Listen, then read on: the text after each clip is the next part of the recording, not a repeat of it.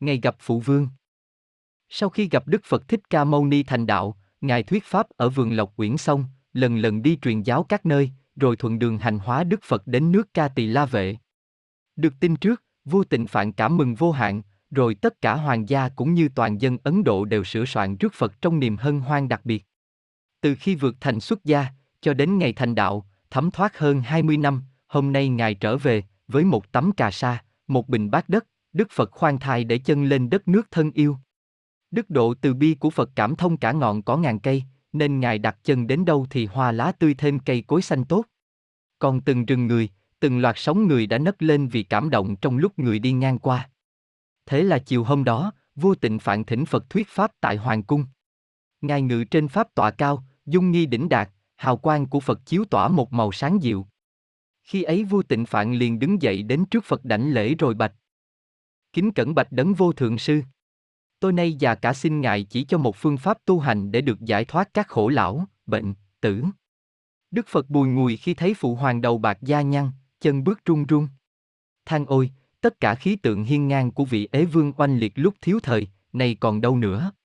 Thế tôn thương xót, ngài đứng dậy đỡ phụ hoàng ngồi xuống và ôn tồn bảo. Kính tâu phụ hoàng, từ khi tất đạt A xuất gia cho tới ngày thành đạo, trên đường truyền giáo pháp đệ A Nan thường bị ngoại đạo phỉ bán, thầy ngươi bất hiếu, bạc tình, chúng ta không phục. Kính tâu phụ hoàng, ngoại đạo vô tri chỉ thấy cái hiếu tầm thường cạn cợt, không biết như lai quyết đi tìm một món quà vô giá để dân phụ hoàng và ban khắp chúng sanh, mà gia du cũng có một phần trong đó. Món quà vô giá chính là câu phụ hoàng hỏi đấy. Kính tâu phụ hoàng.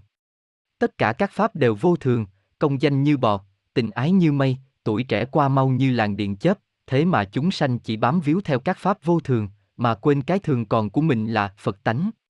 Tâu Phụ Hoàng, chúng sanh đều có Phật tánh, nên ai cũng có thể phát triển khả năng thành Phật cả.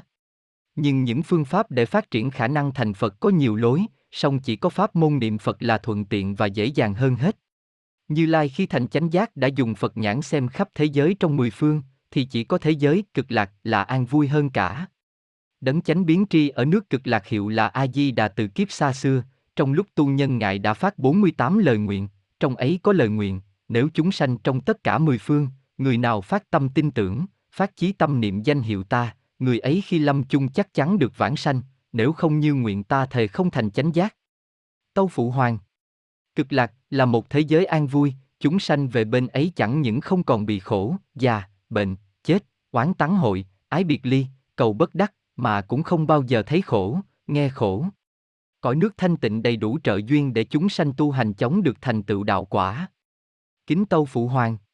Thập phương như lai tu hành thành Phật, nói lời đúng đắn lợi ích chúng sanh. Vậy phụ hoàng và tất cả thích chúng nên tin tưởng, thật hành pháp môn niệm Phật, thì chắc chắn sẽ được thoát các khổ, sanh, lão, bệnh, tử. Khi vua tịnh phạn, Di Mẫu và Gia Du Đà La cùng tất cả thích chủng được nghe pháp âm của Phật đều phát tín tâm mạnh mẽ, liền chứng vô sanh pháp nhẫn. Thế Tôn mỉm cười thuyết bài kệ. Thích chủng có trí tuệ, nghe pháp của Như Lai phát tâm chuyên niệm Phật, người ấy khi mạng chung, quyết sanh về cực lạc, được thấy Phật A Di Đà, quan âm cùng thế chí, chắc chắn thành Bồ đề.